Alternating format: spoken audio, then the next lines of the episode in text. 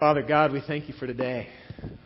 I thank you for what, you've got in store for us, and I pray that you would guide this conversation. Have your way with us, Jesus, in your holy name. Amen. All right, if you have got a Bible, go ahead and grab it with me. Um, and as, before I start, we're going to be in Joshua, so it's, it's towards the beginning of the Bible. You've got the, the Pentateuch, the, you know, Gal- Galatians, right. Wow, we're starting on a high note, right? So you got Genesis, Exodus, Leviticus, Numbers, Deuteronomy, and then you come to Joshua. So that's where we're going to be camped. If you find yourself in Psalms, which is in the middle, hook a left. Um, so three weeks ago, we as a church made a pretty sizable transition in, in Lee announcing his resignation and you guys voting to have me become the lead pastor. And I got to tell you that the months leading up to that, as well as these last several weeks, have been a whirlwind of emotion.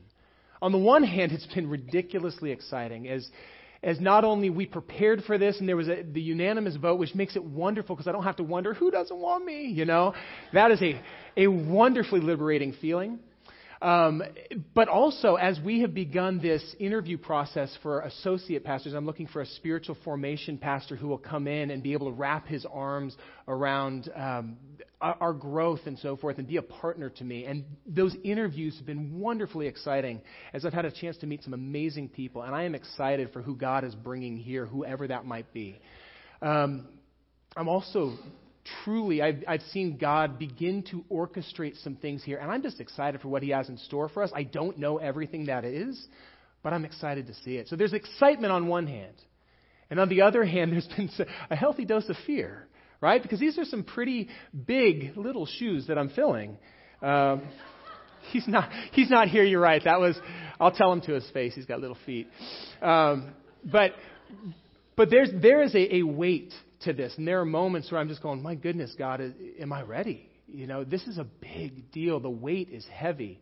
And, and transition, by its very nature, is scary, right? Because it basically means that you have to let go of all of your habits, all of your rhythms that you have established, all of the comfort that you've accumulated over the time of just becoming familiar with the regular pace, and all of a sudden, when transition happens, those things get put by the wayside. And it's no wonder then that a lot of us really wrestle against and push against change. Oh.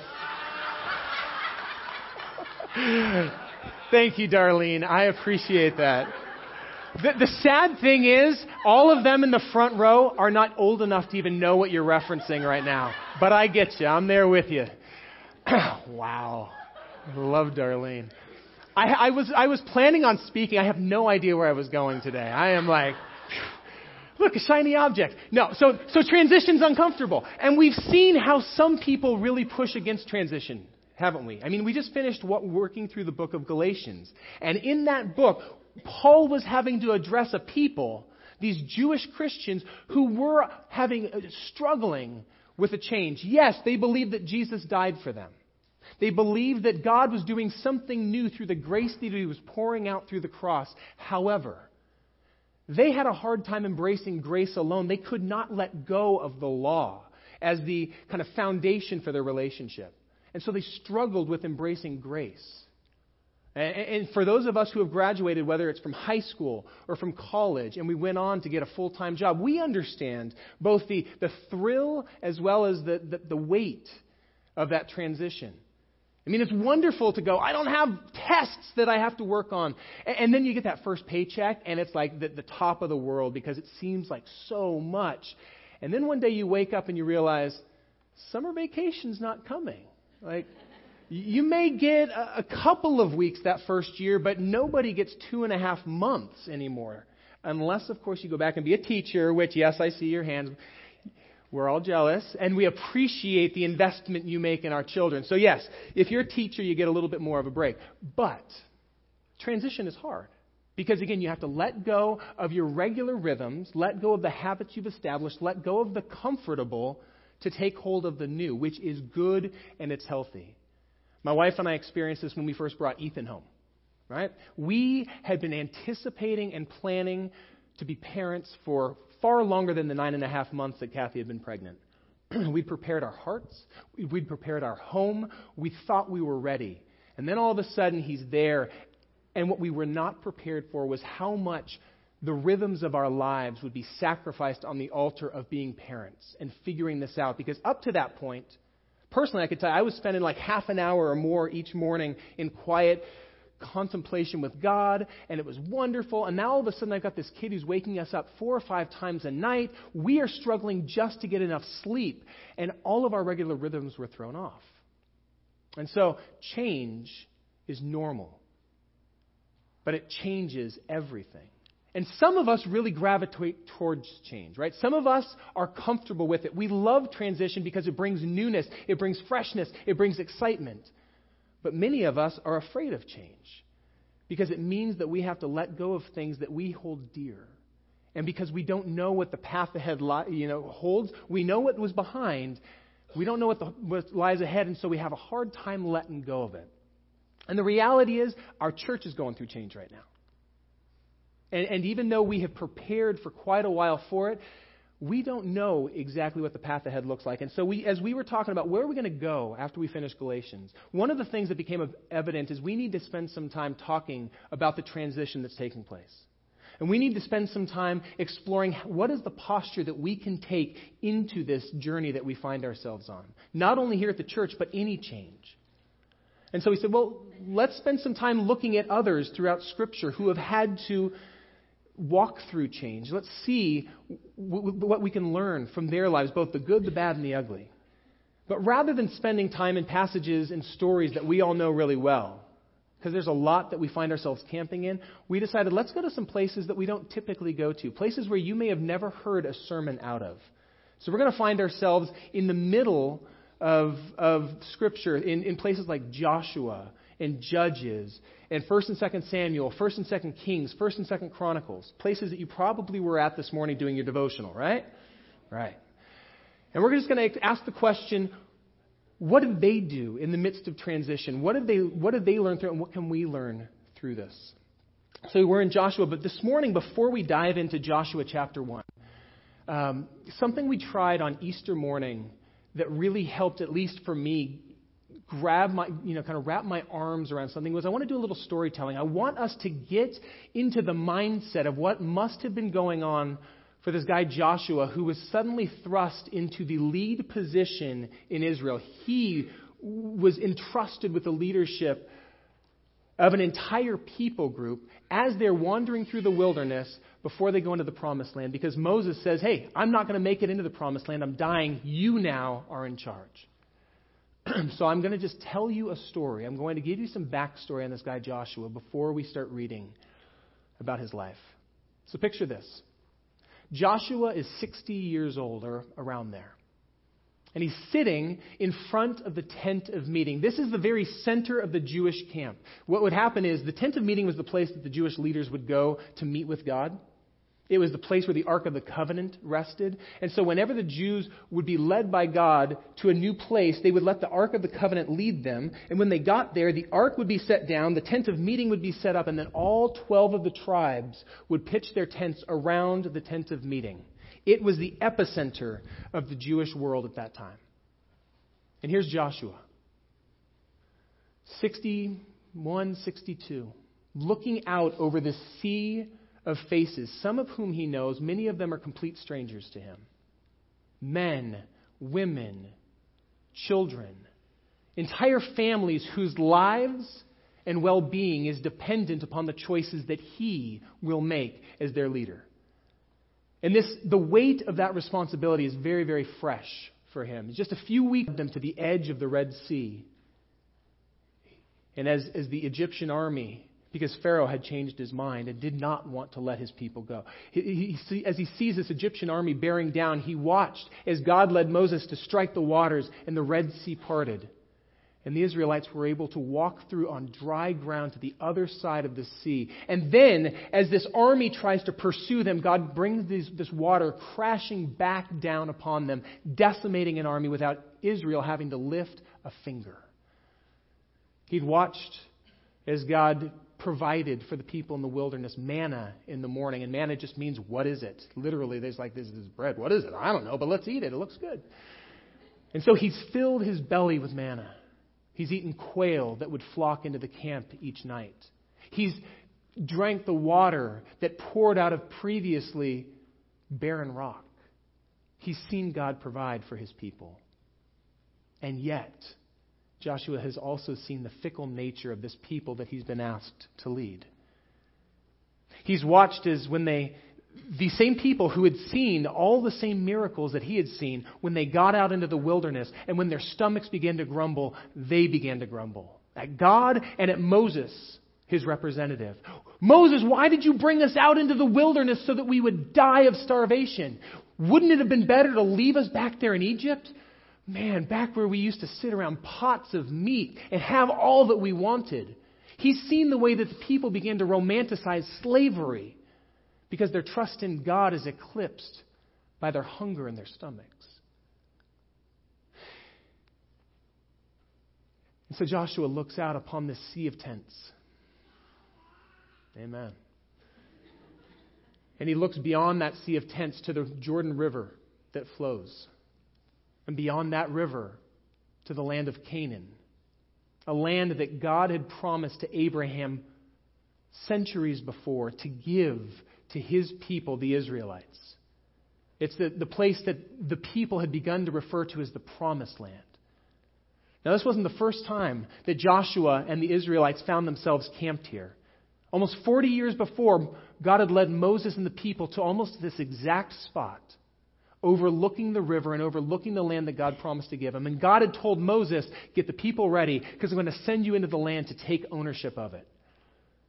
And so, in preparation, Moses had chosen 12 spies, one from each of the tribes, to go in and scout the land. And Joshua, who at the time was just maybe a 20 year old kid, had been one of those chosen. He had been one who had gone in and seen just how rich and wonderful this land that God was giving him really was. It was a land with deep, fertile valleys where sheep and goats grazed and grew fat. It was a land with hillsides full of vineyards and olive orchards. And in forests, there were honeycomb that oozed honey because the wild bees were constantly making it and there was nobody to collect it. Truly, this was a land flowing with milk and honey. And both Joshua and Caleb, two of these spies, were excited about that. However, this land was not vacant. It was occupied by a lot of very large city states, and they, like the land in which they occupied, were strong and powerful. And the other spies couldn't see how good the land was. All they could see was how powerful the nations arrayed against them were. And they were scared. And so when these spies came back, Joshua and Caleb found themselves going, It's good, we got to go. And the other ten said, No, because there's giants in the land. And we can't do it. We're not powerful enough. And, he, and their report poisoned the perspective of the rest of the people. And they rebelled against Moses and they rebelled against God and said, No, we don't trust God enough to give us what He said He wants to give us. And they paid for it. Because for the last 40 years, the people of God have wandered in circles just east of the promised land. And slowly but surely, that entire generation of doubters has died off. Even Moses has died off, leaving only Joshua and Caleb from the previous generation. The only two that trusted God are the only two leaders that are still alive. And now God has brought them back to this same spot and said, It's time to go. And so Joshua sits just outside the tent of meeting, his heart full of, of a mix of excitement and fear. Excitement because finally, after 40 years, we're back. Finally, after 40 years, we get to go in and take hold of what God has been wanting to give us for over 400 years. But his excitement is tinged with fear because they're the same obstacles that the previous generation had encountered. The same powerful nations still occupy the land. And the people that he's been tasked with leading are the same fickle kind of people that their parents had been. And if they hadn't listened to Moses, what's to say that they would listen to him? Because he's not Moses. And so that fear, those feelings of inadequacy, the, the, questions of God, am I good enough? Have I got what it takes? Am I a good enough leader? Am I a good enough military commander to lead these people in and take hold of this land and to, to push out these pagan nations? Begins to well up. And as it does, Joshua stands up and walks into the tent of meeting up to the Ark of the Covenant, and he falls down on his knees and he begins to pray, God, I need you so badly. I need you to show up because I don't feel adequate. God, these are your people. You've entrusted the leadership to me, but I need you to show me what to do. Show me how to go. Show me how to lead, and I will do so. Now, I'm not sure if that's exactly how Joshua felt. I'm not sure if those are the things that he prayed because that's not recorded in Scripture. But what is recorded in Joshua chapter 1 is what God said to him. So if you're there, hopefully with me, let's begin reading in verse 2. This is what God said to Joshua at the outset of his leadership of the people Moses, my servant, is dead. Now then, you and all these people get ready to cross the Jordan River into the land I'm about to give them, to the Israelites. I will give you every place where you set your foot, just as I promised to Moses. Your territory will extend from the desert up to the, the, the hills of Lebanon, and from the great river, the Euphrates, and all the Hittite country in the middle, all the way over to the Mediterranean Sea. No one will be able to stand against you all the days of your life. As I was with Moses, so I will also be with you. I will never leave you. I will never forsake you, never turn my back upon you. So be strong and courageous, Joshua, because you will lead these people to inherit the land that I swore to your, their ancestors to give them. Now, in case Joshua didn't get it the first time, God repeats himself. He says, Be strong and very courageous. It's important for us to recognize when God begins to repeat things, that's a time to pay attention. Right? If, you, if you've ever been reading through Scripture and you get to a place where it says, like, holy, holy, holy is the Lord God Almighty, the repetition of that word is kind of like highlighting it and, and, and putting italics on it. It's like, pay attention. So now here God says, Be strong and courageous. You're going to lead my people, and I'm going to be with you. And then he repeats it Be strong and very courageous. Be careful to obey all the law my servant Moses gave you. Don't turn from the right or to the left, that you may be successful wherever you go. Keep this book of the law, the, the law that God had handed down to Mount, on Mount Sinai, the law that helped explain what it looked like to live as the people of God, his representatives in the land. Keep that book of the law next to you, close to you. Study it, meditate upon it day and night, so that you may be careful to do everything written in it. Then you will be prosperous and successful. I want you to notice that God does not guarantee their success. What he says is, if you rest in me, if you submit to my leadership, if you allow this guidebook that I've entrusted to you to be your guide, but also you allow me to ultimately be your guide, then you will be successful and prosperous. But apart from me, if you try to do this on your own, good luck. Verse 9 because he hasn't said it enough, God is going to say it one more time. Have I not commanded you? Be strong and courageous. Don't be afraid. Don't be discouraged. Why? Why, God? Why should I be strong and courageous? Why shouldn't I fear? For the Lord your God will be with you wherever you go. I'm not just giving you this book of the law. I will go with you. I'm not just giving you a topographical map of the land you're going into or some driving instructions and saying, hey, good luck. Don't get lost because if you get off the map, you're, gonna, you're on your own. No, I've given you this, but I'm also walking with you, and I will guide you step by step by step. I will show you where to go. I will show you what to do. I will give you wisdom when you don't have it. You know, I, this, this passage spoke really powerful to, powerfully to me a few weeks ago when we were getting ready for our Easter service. We did that 24 hours of prayer. And we had set up the Faith Cafe across the street as a time to just sit for an hour with God. And I know many of you participated in that. I ended up um, having a time early morning on Saturday. And I found myself in there alone. And I did something that I've been trying to do more lately, and that is rather than just sit there and give my laundry list of needs to God, I tried to sit in silence and stillness and listen. And as I did so, some of my own insecurities began to well up. Feelings similar to perhaps what Joshua felt as he sat there looking out over the camp of people and the responsibilities that he was inheriting. Feelings of God, am I enough? Am I the right man to lead this church? Am I mature enough? Am I wise enough? Am I ready? And as I was sitting there, I, I glanced up at the TV screen that had different passages and, and prayer ideas kind of slowly going through.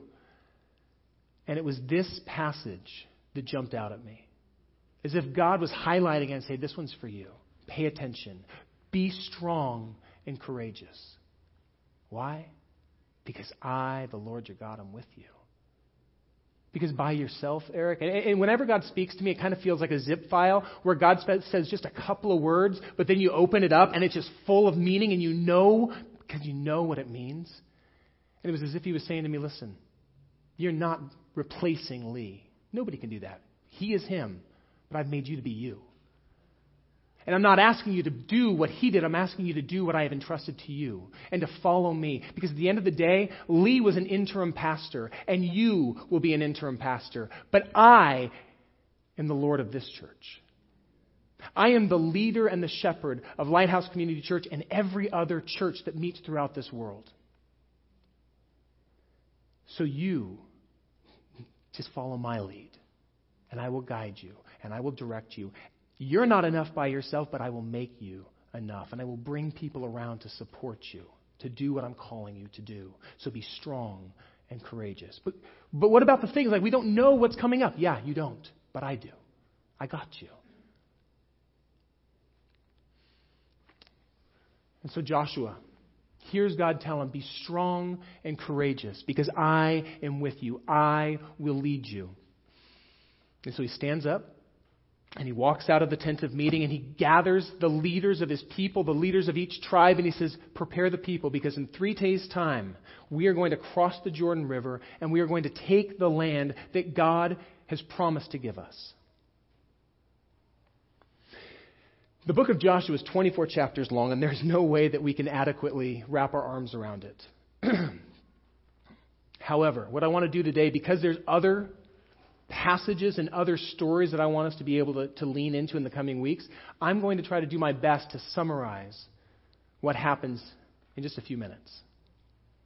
If there's one thing that I have seen as I've been studying through the book of Joshua this last couple of months, is that Joshua was a man who was willing to be obedient to God, even if it meant that he might look foolish to the people that he was leading. And that's important. He was willing to be obedient even if it made him potentially look foolish. Let me give you an example. God tells him, I am going to part the waters of the Jordan River so that you can walk through, just like I did for Moses and the Red Sea, so that this generation can see as well that I am God and that I am leading you. Now, if Joshua had been an insecure leader, if he had doubted that God might show up, this is at the very beginning of his leadership, by the way. So if he had doubt that God would show up, he probably would have done something like this. All right, God, I'm going to stand at the edge of the Jordan, and as soon as you part the waters, I'm going to tell the people to break camp, and then we'll go through. But he did just the opposite. He said, Pack up your tents, pack up your bags, stand with me, because God is about to do something in front of you that you haven't seen. And so all the people are arrayed along the edge of the Jordan River waiting. And suddenly the water be- ceases to flow because it begins to stack up way upriver. And the people are able to walk through on dry ground. And that day, because they saw it with their own eyes, their trust in God and their, their willingness to follow Joseph, uh, uh, Joshua was compounded. It grew exponentially. However, Joshua recognized that these people, just like their parents, are a forgetful people. They would have a tendency, the moment they got into the land, to forget what he had done the moment that they're faced with these giants. And so he does something to remind them of God's faithfulness. He has one representative from each tribe go back into the river once everybody's crossed over and to grab a large stone from the center of the river. And they carry these stones to the place that they camped for the night. And there they built what's called an Ebenezer, or an altar of remembrance. It was a tangible reminder of God's faithfulness. So that years later, generations later, when the kids would see this stack of rocks and like, well, what's that there for? Let me tell you the story of the time that God parted the waters and brought us in here. Let me tell you about the time that God was faithful to provide this land in which we live. And so they stacked rocks. Another example of Joseph's willingness to look foolish. The very first city they come to that God says it's time for you to take this place is a, place called Jericho. Now, Joshua had been a military commander. He had led the people in some military campaigns before. He knew proper military etiquette. But here was God's game plan for them to take this city. It wasn't a war of attrition. He said, Have the people stand up, line up, and march around the city. That's it. Just walk around the city. One time. And then when you get back, camp out. Next morning, get up, have the people line up, and march around again. You guys get it. I'm not going to do that again, right? For six days, Joshua tells the people stand up, walk around the city one time, come back to the camp. Now, I bet that the people in Israel are going, What is going on? He has flipped his lid. This is his big plan. I think we need to reelect somebody else to lead us because this is not a solid game plan. And then on that seventh day, God said, Okay, now, have the people line up. And this time, rather than one time around, I want you to march around seven times. And as you do so, I want you to have the priests carrying their ram's horns, their shofars with them. And as you walk around, prepare yourself. Because when you get Around that seventh time, I want the priests to blow their ram's horns. And I want the people, when they hear the horns, to shout with all of their might. And then you will see me show up. So we're going to try this. And hopefully the same outcome will not take place here. I'm going to blow this thing. I'm not very good at it, so give me some grace. And I want you guys to yell. You ready? All right, here we go.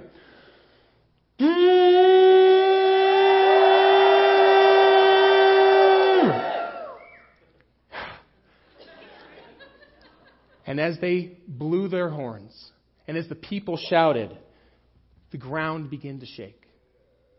And the walls of that impenetrable town began to crumble. And that day, God delivered the, the city of Jericho into their hands. And he got the glory, not Joshua, not the people. And in the next five years, some 31 kings and their nations and their armies would be overrun by the Israelites because God fought for them and ultimately gave them the land that He promised to give them. Now, I'm not going to sit here, though, and tell you that everything went smoothly, that it went perfectly. Because, for one, there was some disobedience along the way.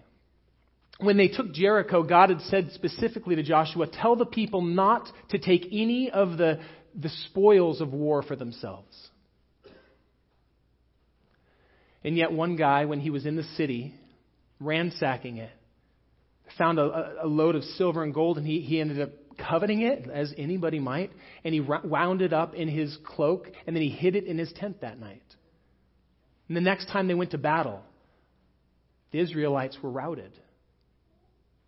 And it turns out when they found out that because of this man's sin, not only did the people suffer, but he and his family suffered. Another time, Joshua misled the people because he, he wasn't immune from making decisions based upon his own wisdom and his own flesh. So a group of people show up. They look like they've been traveling for months. Their, their saddles are all worn out. The food, the bread in their saddlebags is hard as a rock. Looks like they have been traveling from thousands of miles away. And they say, We have heard about the people of Israel and we want to make a treaty with you. And Joshua goes, Well, you guys are probably from really far away, so sure, why not? And he makes a treaty with them, not realizing that these people actually lived within the border of Canaan and had intentionally made themselves look like they'd traveled a far distance so that they would make a treaty. And Joshua, without seeking God's approval, makes a treaty. And in the coming years, particularly after Joshua is no longer leading and a new generation is wound up, these people would end up being a thorn in the side of Israel because they would this, the land was not clear of pagan influence, and the gods that they worshipped ultimately began to percolate into Israel's worship as well. We're going to look at that next week when we look at the book of Judges. And yet, by and large, in the 50 years of Joshua's leadership, because he led the people for some 50 years, Five of them were taking the land, the next 45 were simply residing within the land. He and the people saw God's faithfulness time and time and time again. Saw God show up in ways that they couldn't explain apart from Him. And so, as we come to the end of Joshua, because we're going to skip all the way back to, to chapter 24, so hopefully you're still there, go ahead and turn with me to Joshua chapter 24. At the end of his life, now, at this point, he's something like 110 years old. He's feeling those years. And he knows he doesn't have long. And so he asks for the people to gather together. And he wants to, to talk to them one last time. And what does Joshua do? He remembers that the people are a forgetful people. And he's not going to be around to remind them. So he takes the time in his last conversation with them to remind them of God's goodness and to challenge them to be faithful to the God that has been so faithful to them. He begins by reminding them of how God called out Abraham when he was just a kid living in Canaan and said, Follow me where I lead, and I will take you and, and make you into a great nation. He reminded them of the way that he had led them out of slavery, led them through the wilderness, led them into the promised land, and provided this place for them that they're living. And he says in verse 13, he's speaking the words that God is telling him to speak. So he's kind of speaking for God. He says, I gave you the land in which you did not toil and cities you didn't build. And you live in them and eat from the vineyards and olive groves that you did not plant. And now he lays before the people a decision. Verse 14. Now, fear the Lord and serve him with all faithfulness. Throw away the gods that your ancestors worshipped beyond the Euphrates River and in Egypt. Apparently, they still held on to some of those idols. They still had them in this tent. Get rid of them.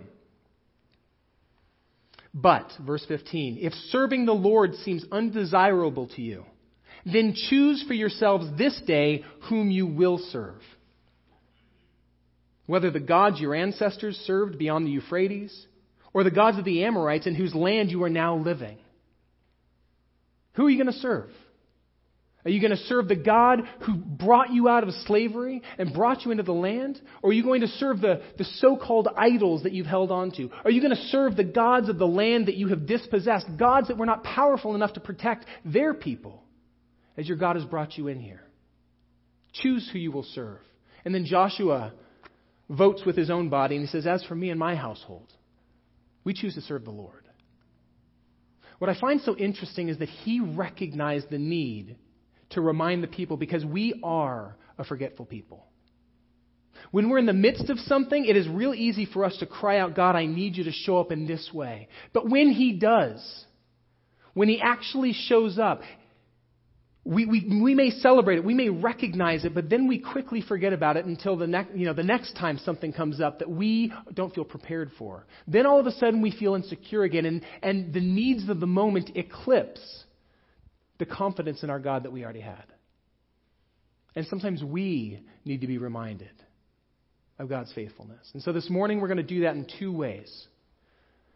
We're going to take one from the Old Testament, we're going to take one from the New Testament. Under your seats, and I appreciate nobody throwing them this morning, were these rocks. Go ahead and grab that. And in each row, there's only one per row, so you guys are going to get to share. There are these silver pens. Up top, I think that they left some pens and rocks, hopefully. If not, there's some more down here. Oh, you took all of them? Oh, I'm sorry. No, I totally. We'll bring some pens to you. They're coming. You got these rocks. I'm going to invite the worship team to come forward. Here's what we're going to do with them. I want you to spend a couple of minutes just going, God, how have I seen you be faithful to me? In what ways have I seen tangibly you be faithful? And then I want you to try to cull that down to one word that may kind of encapsulate that. Maybe it's a person's name.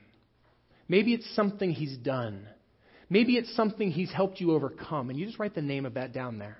You may have a couple of words or a few things that you want to rem- remember on this rock. And during this song, I want you to just kind of pass the pen and spend some time writing a memorial rock, a memorial stone of God's faithfulness. And then the second thing we're going to do is we're going to take communion. I'm going to invite the Rapolis to come up here. Heather, Jimmy, would you guys come up here? We're going to take communion together because this is a tangible reminder that Jesus gave to his disciples to say, You can remember what I have done on the cross for you. And so, during this song, as you're writing your words down, when you're ready, whenever you feel prepared, I'm going to invite you to come forward along one of these two aisles, and you're going to lay your stone down at the foot of a cross. We're going to build an altar of remembrance. You're going to lay your stone down at the foot of the cross. And then you're going to come over and get your communion elements and go back and sit down. And then once everybody has that, we'll spend some time taking communion together. All right? So, Father, would you bring to mind the tangible ways that you have been faithful to us? Would you remind us, a naturally forgetful people, of your faithfulness in the past so that as we face the uncertainty of the future, we can rest in you? We give you this time, Jesus, in your name. Amen.